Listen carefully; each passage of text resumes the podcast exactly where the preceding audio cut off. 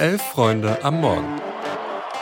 Da müssen wir von Anfang an wach sein. Hab zwei Kaffee getrunken. Kannst du einmal umrühren, bitte? Ein Wettbrötchen. Nee, also wenn das ein Schiri ist, weiß nicht, Digga. Soll der Cornflakes zehn gehen, aber... Das ist kalter Kaffee. Ich sag ja Eier, wir brauchen Eier. Es ist Freitag, der achte Dezember. Herzlich willkommen bei Elf Freunde am Morgen. Ich bin Luis und an meiner Seite ist Greta. Guten Morgen, Greta. Guten Morgen, Luis. Wir blicken auf das kommende Bundesliga-Wochenende, schauen auch mal Richtung Bundesliga der Frauen und zweite Liga und haben natürlich noch ein News-Update für euch dabei. Viel Spaß. Genau, weil nach dem Pokal ist natürlich wieder vor der Bundesliga, der vierzehnte Spieltag der Bundesliga der Männer, der steht vor der Tür. Und der bringt eine Menge mit. Es gibt Duelle zwischen Überfliegern, Aufsteigern, Abstiegskandidaten und designierten Bayernjägern, die sich noch so ein bisschen hinten anstellen müssen. Unter anderem spielt nämlich der VfB Stuttgart gegen Bayer Leverkusen. Aber Greta, äh, bevor wir beide äh, da richtig einsteigen mit unseren Takes, würde ich sagen, blicken wir erstmal zu unserem Lieblingsjoker Nils Petersen. Ja. Weil den haben wir gefragt, Deniz Undav und Serhou Guirassy, was macht die so stark? Wie funktioniert eigentlich so ein Sturmduo? Wie kommt da die Power rein, die die beide gerade haben? Und das hat Nils erzählt.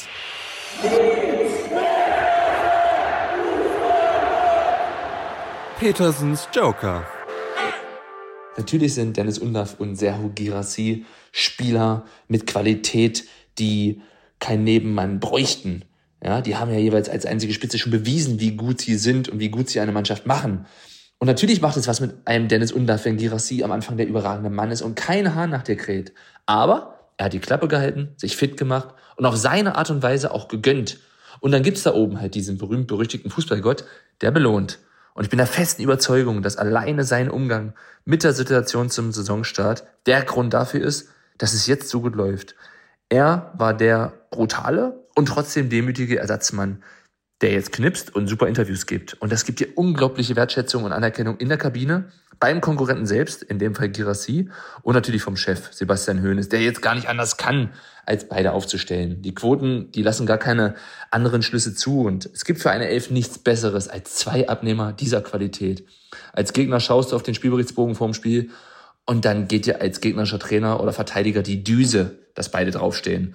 Und wenn ein Sturmduo im Flow ist, gibt es der eigenen Mannschaft, aber auch dem Publikum unglaubliches Selbstverständnis und Vertrauen, was jetzt beim VfB mehr als ersichtlich ist. Da stimme ich auf jeden Fall zu. Also ich glaube, der VfB, dem sieht man das so richtig an, was für ein ja, Vertrauen und Selbstverständnis die haben. Mhm. Übrigens an dieser Stelle auch nochmal offiziell herzlichen Glückwunsch, denn unser Lieblingsjoker hatte vorgestern Geburtstag. So ist es. Happy Birthday. Und äh, jetzt nochmal zum VfB. Also ich glaube auch, dass eine Qualität der Mannschaft eben ist, dass Undav irgendwie sich sehr elegant hinten angestellt, aber trotzdem irgendwie äh, empfohlen hat und äh, dass dieser Moment jetzt für ihn da ist und hoffentlich ja bald auch im D F B-Trikot kommt. Ey, also ganz ehrlich, der Mann muss zur E M. Ich lege ja. mich da komplett fest. Der hat A, Bock drauf und B, ist es so ein bisschen so die...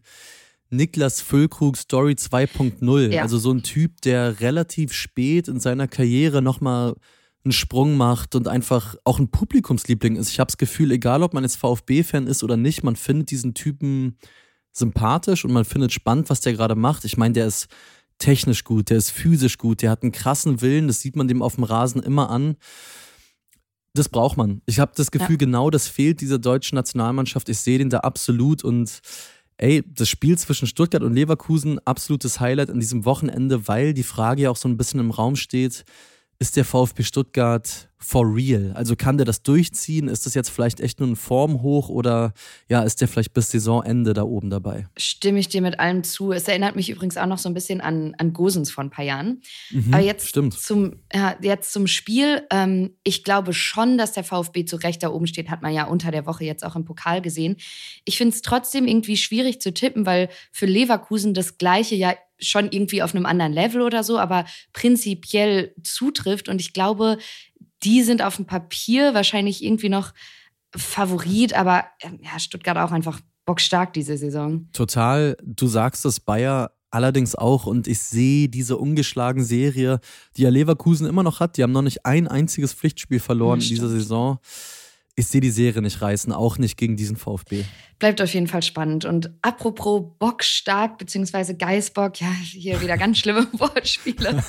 Es gibt ein Kellerduell dieses Wochenende zwischen natürlich Köln und Mainz. Steffen Baumgart war unter der Woche recht deutlich geworden, was so die Kader- und Finanzplanung angeht. Angeblich soll Jubicic den F C im Winter verlassen dürfen. Und Baumgart meinte, dass er das überhaupt nicht will und dass es auch nicht angeht, dass äh, Köln so agiert. Also er meinte, es kann nicht sein, dass irgendwie der beste Spieler der letzten zwei Jahre abgegeben wird, nur damit man ein bisschen Geld kriegt und einen halbwegs okayen Ersatz findet. Ähm, ja, sehenswertes Interview wie immer und ich finde, er hat da einen Punkt. Er hat auf jeden Fall einen Punkt, aber... ja, die Realitäten in Köln sind halt auch nun mal nicht schön, muss man sagen, was das Finanzielle angeht und das schon seit Jahren. Ja, es ist schon nicht so schön, wie es, also es ist weder schön, wie es um Köln steht, noch wie es um Mainz null fünf steht und dass da mit Davy Selke beim F C und Marco Richter in Mainz, zwei ehemalige Herthaner bei den Teams, die Finger im Spiel haben, das kann Zufall sein, muss es aber überhaupt nicht sein. Ja, auch wenn es ein bisschen unfair ist, das an diesen Namen festzumachen, die Kader sind halt wirklich nicht so gut. Also vor allem offensiv, der F C tut sich einfach immer noch schwer, was das Tore-Schießen angeht. Mainz hat aus anderen Gründen noch Probleme. Aber an diesem Wochenende, Thema Probleme, muss auch wieder der B V B ran. Der empfängt nämlich die Leipziger Marketingabteilung eines österreichischen Getränkeherstellers. Und was soll man sagen? Ey, mir fällt wenig noch ein zum B V B, Greta, wenn ich ganz ehrlich bin. Ich bin auch hier in diesem Podcast in den letzten Wochen ja oft so aufgetreten, dass ich den B V B gerne verteidigt habe und dann nicht alles so schlecht gesehen habe, wie vielleicht manch andere das getan hat. Aber auch mir fehlen nach diesem Pokalauftritt in Stuttgart so ein bisschen jetzt die Worte. Ich weiß gar nicht mehr, was ich noch gerade zu denen sagen soll. Mir geht's da ganz ähnlich. Ich bin irgendwie total ratlos und ich finde, man kann den B V B diese Saison nicht greifen. Also ich glaube, das hört man ja auch, wenn man sich hier so ein paar alte Folgen von uns anhört. Also immer, wenn wir uns gerade geeinigt haben, okay, langweiliger, in Anführungszeichen, aber erfolgreicher mhm. Fußball, cool, dann geht das nächste Spiel daneben. Dann kommt irgendeine ja. Glanzvorstellung in der Champions League, aber dann, keine Ahnung, fliegt man aus dem Pokal oder so. Also ganz schwierig und ich habe das Gefühl, das einzig Konstante ist, dass die keine Konstanz drin haben. Positiv gesagt, vielleicht können sie auch einfach nur international diese Saison. Ey, das wäre ja was. Und wer noch mehr zum Spieltag erfahren will, dem sei das Themenfrühstück empfohlen, wie immer elf Uhr fünfundvierzig in diesem Podcast-Feed. Der Kollege Max Dinkelacker und ich sind dann am Start. Und ja, es kann passieren, dass wir fünfzehn Minuten über Hertha B S C reden. Da müsst ihr dann durch.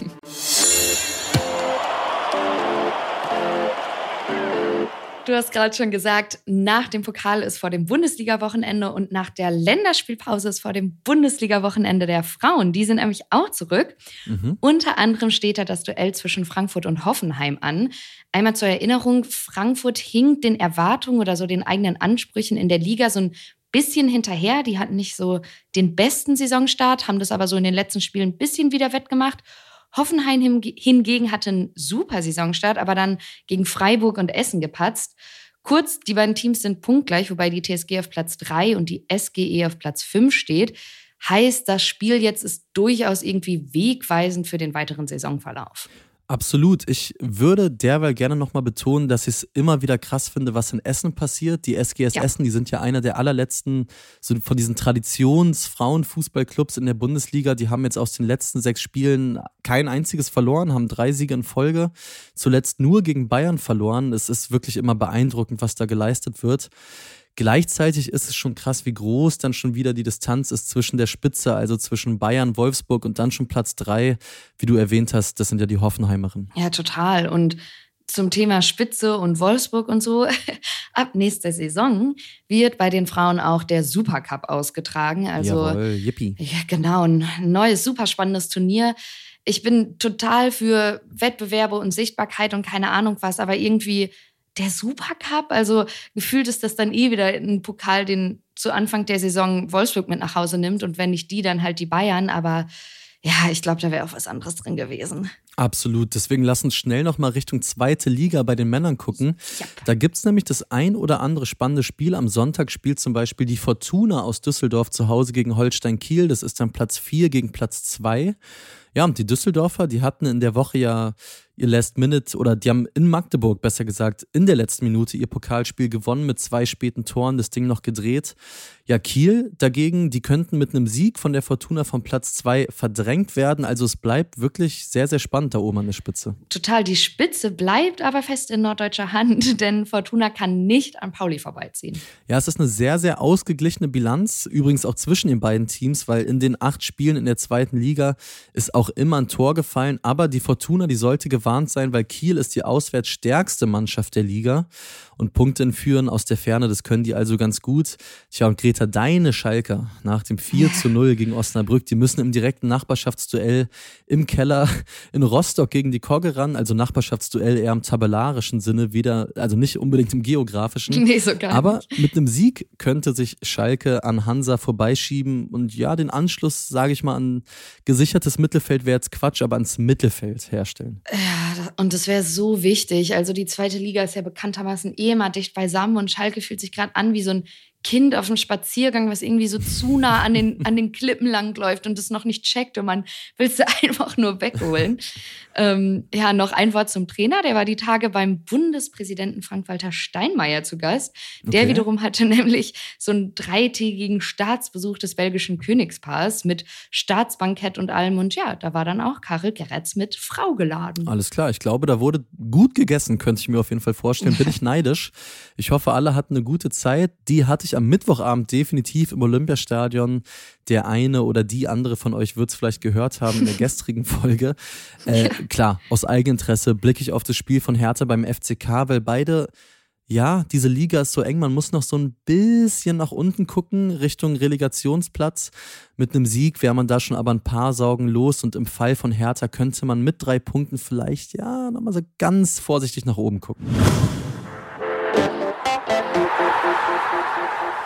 Das Wochenende steht an, das heißt, es gibt noch ein letztes News-Update von uns für euch. Und zwar, wir blicken zum D F B und man könnte fast sagen, it's been a long time coming. Es war jetzt an der Zeit. Gestern wurde es dann auch endlich offiziell. Nia Künzer ist nämlich die neue D F B-Sportdirektorin für den Frauenfußball. Die Suche, die ging ja gefühlt monatelang jetzt. Los geht's dann für Nia Künzer ab dem ersten Januar. Ist ja eine ehemalige Weltmeisterin, T V-Expertin. Ja, ich würde sagen, fast schon eine Idealbesetzung. Also sie hat eine, ich finde immer, wenn man sie im T V-Studio sieht, eine sehr gute, eine sehr transparente Art und Weise der Kommunikation und hoffe und denke, sie wird dann im D F B mit ihrer Expertise auch helfen können. Das hoffe ich auch. Schauen wir doch nochmal von Deutschland aus in die Welt. Die Causa Luis Rubiales scheint immer noch nicht abgeschlossen zu sein. Die F A-Vorsitzende Debbie Hewitt sagte der FIFA im Rahmen von so einer Disziplinaranhörung, dass Rubiales beim W M-Finale im Rahmen der Siegerehrung wohl nicht nur Jenny Amoso, sondern auch einige englische Spielerinnen, naja, so ein bisschen grenzüberschreitendes Verhalten an den Tag gelegt haben soll, sagen wir es mal vorsichtig. Mhm. Unter anderem ist davon versuchten Küssen, ungewollten Berührungen im Gesicht, äh, Berührung am Po und sowas allem die Rede. Ähm, bleibt auf jeden Fall, naja, spannend, wenn man das in dem Kontext sagen kann. Und auch nochmal volle Solidarität mit allen Spielerinnen, die da irgendwie von betroffen sind. Absolut. In dem Sinne wollen wir uns aber auch nochmal bedanken, wie am Ende von jeder Woche, fürs Reinhören in dieser Woche. Und ey, ich habe es schon tausendmal gesagt, wir haben die zweitausend Bewertungen auf Spotify. Das heißt aber nicht, dass ihr aufhören müsst, diesen Podcast zu bewerten, wenn ihr es noch nicht getan habt. Wir freuen uns da wirklich über jede einzelne Bewertung. Ansonsten ganz, ganz viel Spaß am Fußballwochenende und Greta, macht dir auch eine schöne Zeit. Danke, du auch.